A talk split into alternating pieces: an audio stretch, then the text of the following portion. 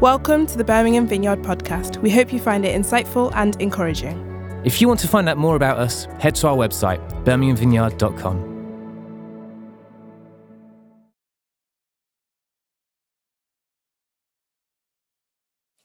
Well, it's nice to see you all here today on this rainy afternoon. We are starting a new series today in the book of James, and the series title is A Faith That Works. As we go on in the book, you'll see why they chose that title. Um, but first, a survey. We discussed no pain, no gain. How many of you think it is generally true? Show of hands. Okay. How many of you think it's probably not enough true to say that it's true? A few people. How many don't know? Yes. Okay. Good answer as well. Okay, so it's one of those kind of proverbs, like a, you know, saying, right? What are some others that you can think of? Can you shout some out that we say, just not from the Bible necessarily, just general sayings that we say?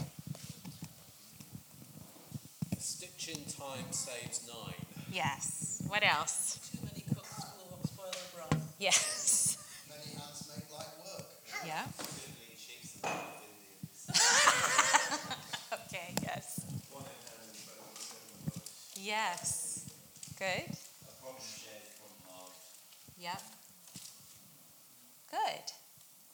Yeah, those were a lot that I that I put down too. Look before you leap. A penny saved is a penny earned. So these things, these are like condensed wisdom, sort of. They are things that are generally true in a particular time, in a particular culture. Doesn't mean that they're true for every person all of the time, but they're generally true. So if you're trying to be wise and successful, then they're, they're good things to do. Well, in the Old Testament, we have a book called Proverbs. We did some study in it, I think, sometime recently at church. I can't remember exactly when. And that's part of the wisdom literature genre of the Bible. At the beginning of the Judges series, we talked about how there's 43% or something like that of the Bible is narrative, like stories. And another 33% is poetry or songs. And another one of the genres is this wisdom literature. And the book of James, it's also a letter, so it does nothing completely, not many things don't completely fall into one category. But if you look at the purpose of James and the way that it's written, it can also be considered a type of wisdom literature. It's um, most of the traditional ones are in the Old Testament, like Job, Proverbs, Ecclesiastes. So here, we're going to be looking at these kind of James is kind of like wisdom literature because it has a lot of short sections that have little sayings that kind of sum it up that you're supposed to remember and use to help guide your decisions in life. And wisdom literature in the Bible tends to be focused on very practical things. Okay? So it's it's supposed to be we should be coming away today thinking, okay, this is like I get this. This isn't some sort of high lofty ideas. It's something that is actually has its it relates to my everyday life. And it's a way that I can grow closer to God and live out my faith in my everyday life. And wisdom is about becoming successful as God defines success, which might be a little bit different to how we define success, certainly to how the world around us defines success. So that is part of it. The part becoming truly wise means to reorient ourselves to God and to His perspective. We, uh, we have to have an eternal perspective, in fact, if we want to become wise. Now, God is the source of wisdom. That's where we start. And He, as we know Him better and trust Him more, we also can grow in wisdom. Now, I'm going to have Jacob come up and read for us today. And um, I didn't, I didn't actually think of this when I asked Jacob, but the book of James would have been called the book of Jacob. Actually, did you know that? I really, honestly, I didn't think of that, Jacob. But you, you will all remember that now because Jacob is going to read to us from the book of Jacob, which in our Bible says James.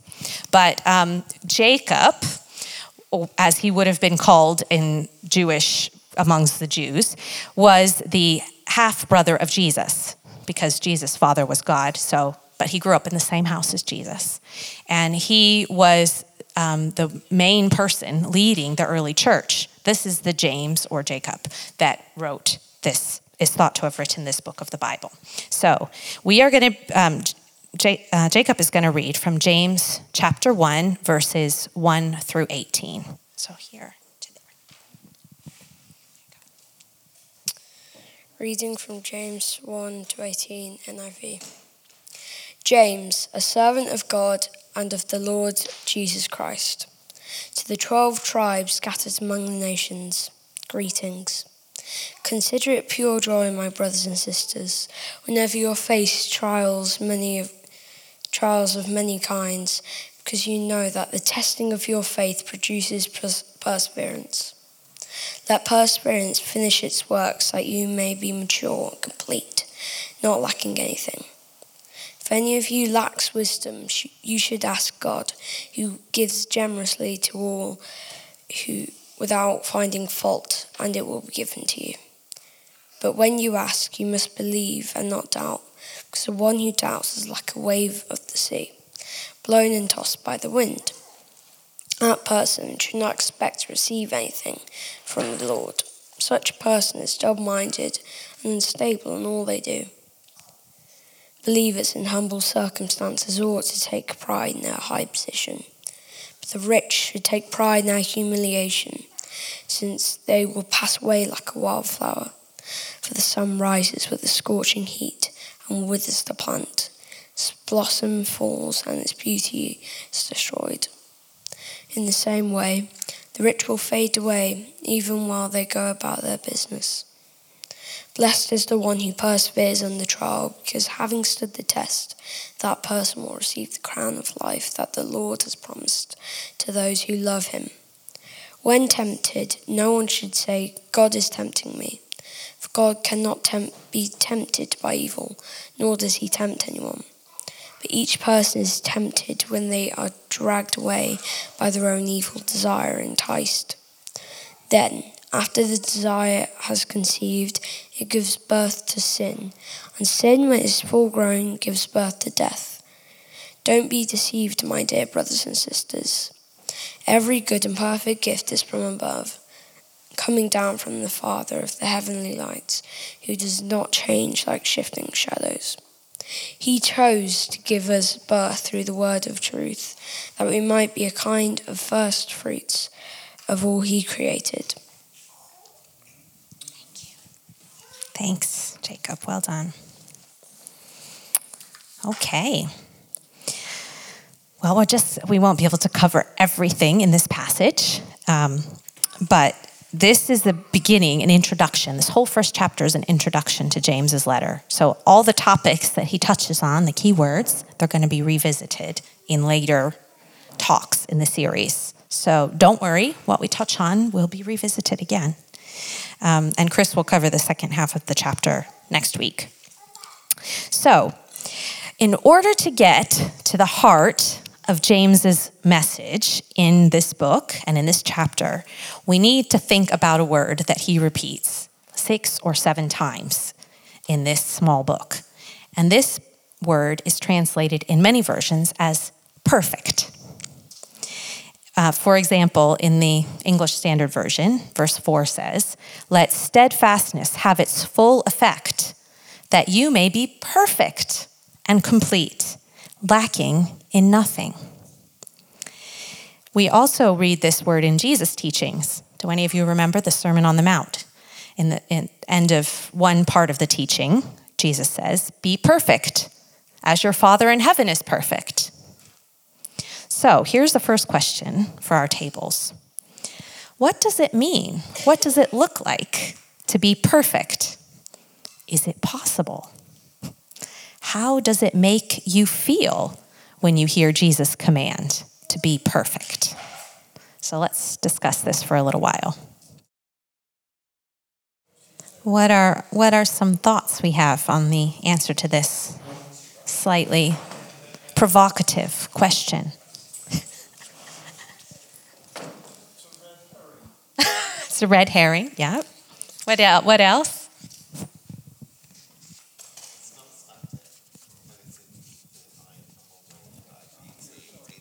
Yes. Yes, perfection is is very I mean as society defines it, it for sure it's very much changes, doesn't it? Yeah, just look at different body types and how it's changed over the ages. Still continually changing. Yeah. Yes, if you thought you'd had to wait, be perfect, you'd wake up depressed every morning. If perfect means, you know, not doing anything wrong, then, well, that, you know, that is a very depressing thought. I've been telling myself for years, I've been telling people I've been a recovering perfectionist, which is what I stole the phrase from my mother, who also seems to be a recovering perfectionist. You know, telling myself, I don't, I don't have to be perfect. It's okay. I don't expect other people to be perfect. So it's okay if I make mistakes. It's part of life. Um, so, you know, the first glance, when Jesus says, Be perfect as your heavenly Father is perfect, you think, well, this is very, this is indeed very depressing. But actually, remember when Jacob read this, the scripture, it had the word maturity in there, where the word perfect is. And it's actually a, a pretty good translation, though not completely the whole thing. It's, it's this idea of being whole and complete. So if we think of ourselves as not being like fragmented people, which does not sound very appealing, frankly, where we're, you know, not sure what we think or what we believe or what we're committed to, or, you know, our bodies are falling apart, our minds are falling apart, our spirit is all out in chaos, that would be fragmented. It's about being whole and it's about being mature. And God's goal for us is to become mature. And it's, so yeah, there it is, perfect. Living in wholeness and also kind of like integrity, where our values are consistent. This is a big thing in the book of James, where our values, the things that we say we value, are consistent with how we actually live our lives. Um, and that's that's what the whole book of James is pushing us towards is to become more like consistent, more mature people of integrity and maturity. Like, and I've got the picture of the jigsaw puzzle there, and there is a jigsaw puzzle over on that table, by the way. It seems it's rather hard, however. Um, but it's the idea of having, you know, all the pieces, like being whole with all the pieces put together or surrendered to God. Um, or a perfect circle, more that idea, where, where we're all there, all present to God, all His, so that He can make the thing of beauty from our lives. So, God's goal for us is to become mature, whole people of integrity. And it is not, it especially sounds good because it's God's goal for us, and He's doing it. It isn't just about try harder, do better. You've, you must you must be perfect, or at least a little better, a little closer to perfect. No, it's the the goal that God has for us, and He is accomplishing it. It is our our job, our invitation to cooperate with Him. But He's the one who is overseeing this whole process of growth. Just like you can plant the seed and water it and take care of it, but you can't actually make the plant grow. God is the one who brings the growth in our lives. And growth doesn't happen overnight. If you go to the next slide. And so growing, growing as a, a, follower of Jesus is the same. It requires sticking with God and cooperating with Him. Um, did you notice the word perseverance that appeared more than once in the passage? So there is an element of not giving up, sticking with God, cooperating with Him, but it's not. Um, it, but it is a process, and God is the one who's overseeing it. He is committed to getting us to that place of maturity. And He has many things that He allows in our lives or that He uses in our lives to help us to become more mature if we are willing for that to happen. Um, and the thing that this passage talks about a lot is our problems or trials. But you could just use the word problems. We don't say the word trial so much in life, so maybe it's good if we say problems. And they're kind of like exercise, James says. Just as more intense exercise builds muscle in a shorter period of time, so difficult situations in our lives have the potential to help us grow a lot in a short period of time. Other places in the Bible, we have this metaphor of gold being purified when trials are mentioned. So when God allows problems and difficulties in our lives, He's aiming for something priceless and precious to develop in us. So that's why James starts out the letter with these words Consider it pure joy, my brothers and sisters, whenever you face trials of many kinds. Notice not if you face trials, when you face trials. Now, I personally think this is a bit crazy, this pure joy. When I started doing this talk, I was like, God, I, that is like a little bit extreme. Is it not pure joy? of course, one of my problems is that I can, I can very easily not count it all joy. I can count all the reasons why I should feel sorry for myself when I'm in the midst of problems and struggles and difficulties. Into pity party mode. It can be one of my easiest things that I fall into. Um, and also, sometimes it's very confusing when you're in the midst of a lot of difficulty. Did you notice that? You think, why has this happened to me? We always want to know why. Um, half the time we're never going to know, are we? But even when we know why, that might, might make us feel a lot worse. might make us feel better, might make us feel worse. But, but a lot of times we don't know. We're wondering, is this my fault? Did I do something wrong? Um, why didn't God answer my prayer about this? That can be very confusing. I asked God to do something and he, he didn't do it. He didn't do what I asked him to do. Um, so, and we can be tired and worn down by all the stress that we're experiencing. So we may just not be thinking clearly. We don't know what to do. And diff- different types of problems also require different types of responses, right? So if you're ill, that's one type of problem.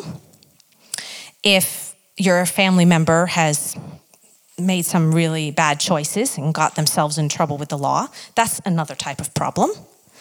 If your house has burned down or you don't know how you're going to pay your bills this month, those are other types of problems. And there's many, many, many types of problems, and they don't all require the same type of action. So, what do we how do we know what to do? Do we always know what to do when we're faced with problems? Um, we don't, I don't think. We don't always know what to do. So, we're going to discuss, though, for a minute. Let's ground this in our real lives, okay? When we are facing a problem and we don't know what to do, what do we tend to do? Okay, and then what do we, if that's different, what do you, what do you actually want to do, aspire to do, if that isn't what you actually do? Okay, so what do we tend to do when we're facing a problem when we don't know what to do? And what do we aspire to do or think that we should be doing? Discuss for a few minutes.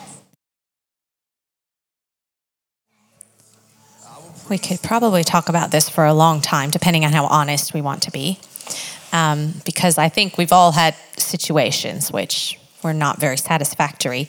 I was hearing um, you talking about mechanical problems, and it reminded me of my dad and how he used to take. He was actually very good at praying, okay, straight away about pretty much everything. In fact, to the point that it used to drive us all a bit nuts um, because, like, there was a photocopy machine at his office, for example and um, it just kept like going on the blink and not working properly. So he got so he would start praying before he went over to use the photocopy machine. And he wouldn't just pray that it would work. He would like start praying. He said i'm going to pray for you know people to get saved. I'm going to pray for people whose marriages are stressed out. I'm going to like you know it's going to really not be worth satan's while to like make this photocopy machine not work And I'm not sure if he was theologically correct on everything, but the photocopy machine worked for him, and it didn't work for anybody else in the office to the point that they started to notice. so when our when our car broke down, which it did frequently when we were on trips, because we never had very much money, so we always had really old cars, he would always first thing he'd do, pray Before he even went and looked under the hood, before he did anything, he would pray. Um, and I, it is, even though, you know, as a kid I found it a bit annoying sometimes, um, I do admire it because it is the way that I want my first reflex to be, is that I'm walking with God like that. Um, and I think it's really encouraging that in this passage in James, he says, gives us this audacious thing to consider it pure joy when we face all kinds of trials. And then he says, oh, yeah, they're probably not going to know what to do, and they're not going to know how to view it, and they're not going to know how to respond. So, if you need wisdom, you can ask God for it. He's going to give it to you. And He's generous. He's not there to find fault with you, He's going to give it to you generously. Um, so, God is ready. He will give wisdom to all who ask sincerely. But um, you know, I, I did, we do need to just address the, the thing in these verses that makes it a little confusing because then it goes on to say, oh, but, you know, you need to ask in faith. Don't, don't doubt because if you doubt, it's like a wave of the sea. Did I put those verses on there? I'm not sure if I did or not. Um, you'll be like a wave of the sea that goes back and forth. Oh, yeah. Blown and tossed by the wind. That you must believe and not doubt um, that person should not expect to receive anything from the Lord. Such a person is double minded and unstable in all they do. Well, so I, am my, my emotions go like this Oh, great, God's going to give me wisdom. Oh, no. What if I have a little teeny tiny doubt inside? Will, will God not give me wisdom then? You know, and it seems, it seems like I've got to be perfect again. I've got to believe perfectly and have no doubt. Is that what it's saying? It's not actually the message of it. The key point is this last part. Such a person is double minded. It's actually more about giving our whole heart to God, putting our whole hope in God. And this is still important, but it's, it's um, not about whether you feel some little teeny tiny doubt, or it's about what you choose who you choose to be the source of your wisdom and your hope for the future. Because it's not about hedging our bets, seeing, well, I'll, why don't I just pray? And then, um, well, if I'm having money troubles, maybe I'll just buy a lottery ticket as well. Because if God doesn't come through, maybe I'll win the lottery. Or I'm going to pray, but then I'm going to go and read what my horoscope has to say, because maybe that will give me hope. Or I'll go see the fortune teller. Or maybe for some of us, our temptation is to think, but I've got some money, so I can, I can solve this problem. This can get me some access to, to something or other. I, I, can, I can do this, I can solve this. It's, it's about not doing that. It Doesn't mean that it's wrong to take steps to have solutions, okay? That's not what I'm saying. But it's about where we put our hope. Is our hope 100% in God? Have we put all of the pieces of our life in His hands? That's what He's inviting us to do. Because if you try to, um, well, if you've got, you're a kid and you, you drop a, drop something breakable, falls apart. Like let's say that Francis dropped that huge Lego thing. And don't do it right now, it's okay, Francis. But you dropped it, and then, you know, if you were a tiny kid, you might be very upset and you might be like, Mommy, please put it back together for me, you know, and you need to put it back together for me. But what if, you know, you didn't want to give your mommy like the most important pieces for the top? You wouldn't let go of them. Could your mommy actually put it together and make it look the same? Mm. She could make a different thing, but she couldn't make the whole thing that you made because she wouldn't have all the pieces. And we can be like that, like those little three year olds who don't want to like even trust their parent with something. Um, we think, and, and I think when we're, we're going through tough things, we feel the most vulnerable and it's the hardest to open our hands to God and to trust Him. Even though, in actual fact, we probably have the least amount of control in those times. That's why we feel so vulnerable. But we still, we're under this illusion that if we can just keep things, if we can just manage it ourselves, it's all going to be fine. And, and, and God just invites us to bring, bring it all to Him, choosing to take all the pieces. Oh, yeah, I've got the picture of the keys. it's like handing over the keys to God. Okay, let go. Yes, I'm, I'm going to let you drive. Uh, It's okay. I'm going to try to learn how to be a passenger. that doesn't, it's not a very unpleasant one. okay, I'm handing, I'm, I'm letting go, giving you all the pieces. Because God knows that as long as He is just one of the options in our lives, we will never become the people of wholeness and integrity and maturity that He envisions for us to be. Now, just the last thing, um, there's so much more in the passage, but we're just going to talk just for a minute, and we're going to have another discussion question in a sec about money. Because what comes next in the passage is about money. And uh, number four, money gives us particular opportunities to grow. Um, there was a story Jesus told about seeds that are sown in the ground.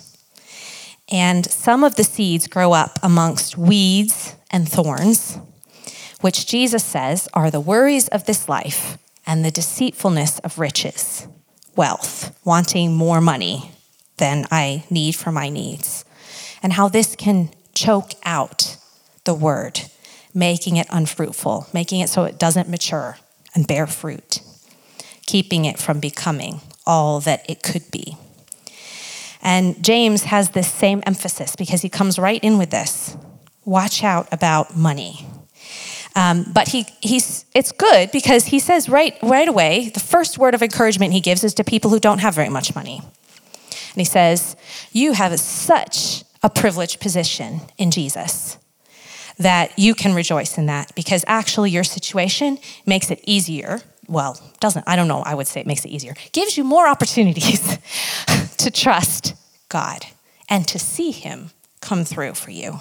I mean, in my parents' situation, like I said, we didn't have a lot of money when I was growing up, but I have a lot of stories about God, you know, getting us a check in the mail that we weren't expecting exactly when we were sitting down to pray about a need. You know, there are the things that impacted me as a kid that I was just like, well, obviously God is real because like stuff like this doesn't just happen. And being part of a Christian community where some other people just came up to our door and handed my parents money in an envelope and said, go buy yourselves a new car. You know, and it's it is just those kind of experiences of seeing God work and God move in the area of money. But money is one of those areas that we most of us have a have some trials with. I mean, I don't know about you, but I pretty much think about some decision related to money every day. Should I really spend that much money? Should I not spend that much money? Is the two dollars, uh, two pounds more for that cake worth it, or should I get the cheaper one? You know, like all lots and lots of questions. How am I going to manage the finances? Am I spending too much money? Am I spending my money the right way? Um, it's it's a thing that can very easily um, dominate our lives. So let's see, what was I going to say? but James says, so if you don't have much money, you're blessed because you can you have more opportunities to see God work. If you have a lot of money, you better watch out. That's basically what he's saying. Because you can more easily depend on your money and your wealth and you may miss out on some of the opportunities God wants to give you to grow. So it's kind of upside down and backwards for most of us. All of us can find ourselves somewhere in there. And it only makes sense if we have this eternal perspective that we were talking about at the beginning. So, the question we're going to discuss now is what do you think God considers precious? Okay? Our society has tells us lots of things that we can get with money are very important. What does God consider precious? So let's talk about it for just a couple minutes and then we're, we'll be pretty much done.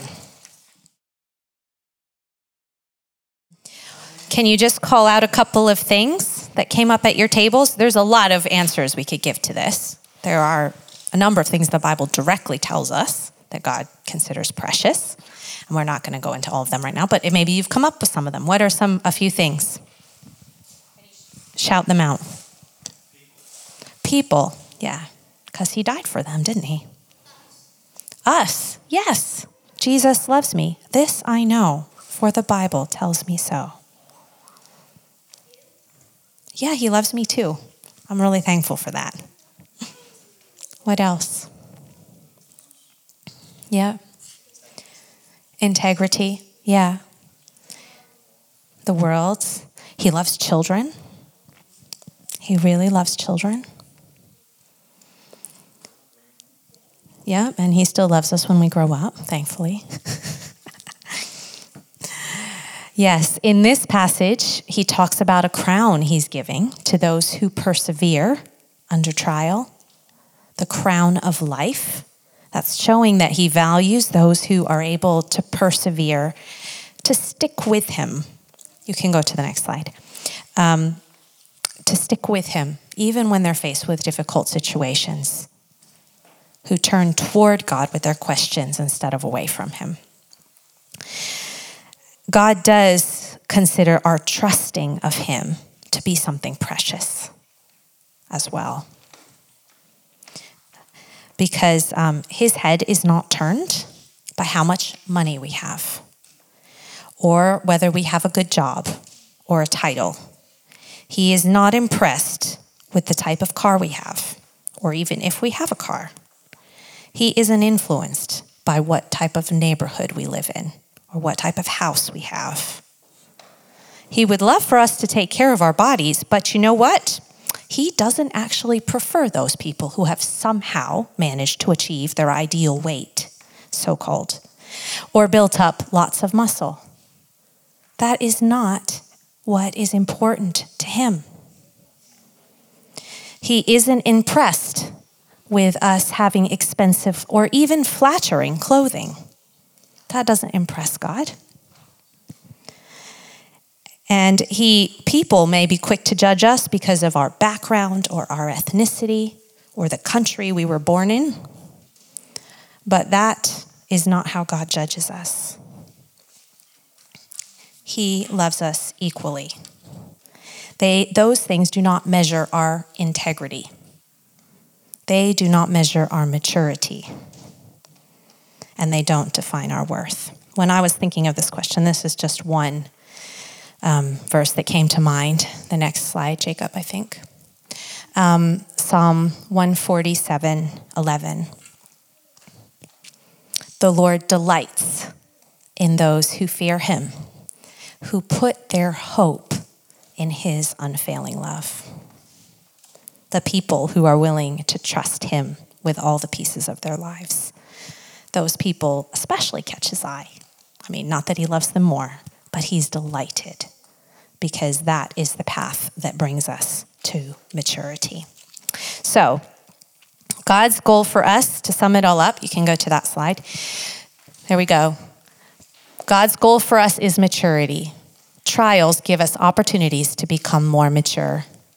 God gives wisdom to all who ask sincerely, and money gives us particular opportunities to grow.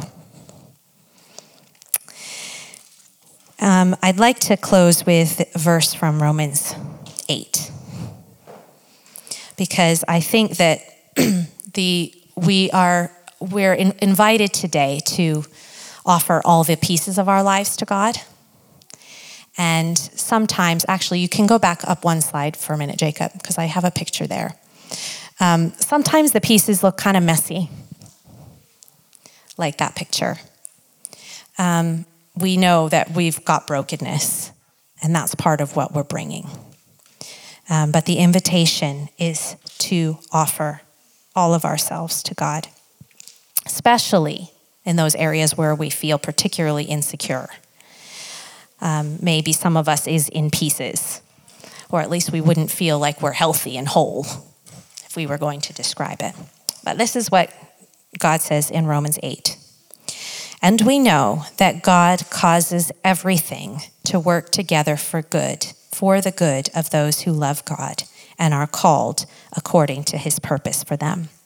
For God knew his people in advance and he chose them to become like his son.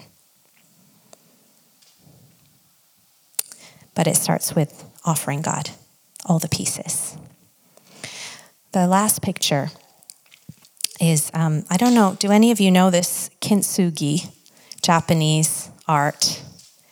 This piece, by the way, is on sale on Etsy for 162 pounds. Because it takes something that's broken and they put it together with gold. Again, you need all the pieces though. You need all the pieces. And it becomes even more beautiful and even more precious. So God can take those things which seem beyond repair in our lives and He can make them into something precious. Something precious. If we will give Him all the pieces. We hope you enjoyed the talk and found it helpful. We'd love to welcome you to one of our gatherings.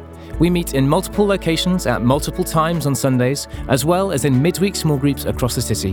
More information on all of these can be found at our website, birminghamvineyard.com. Thanks for listening. Have a great day and God bless.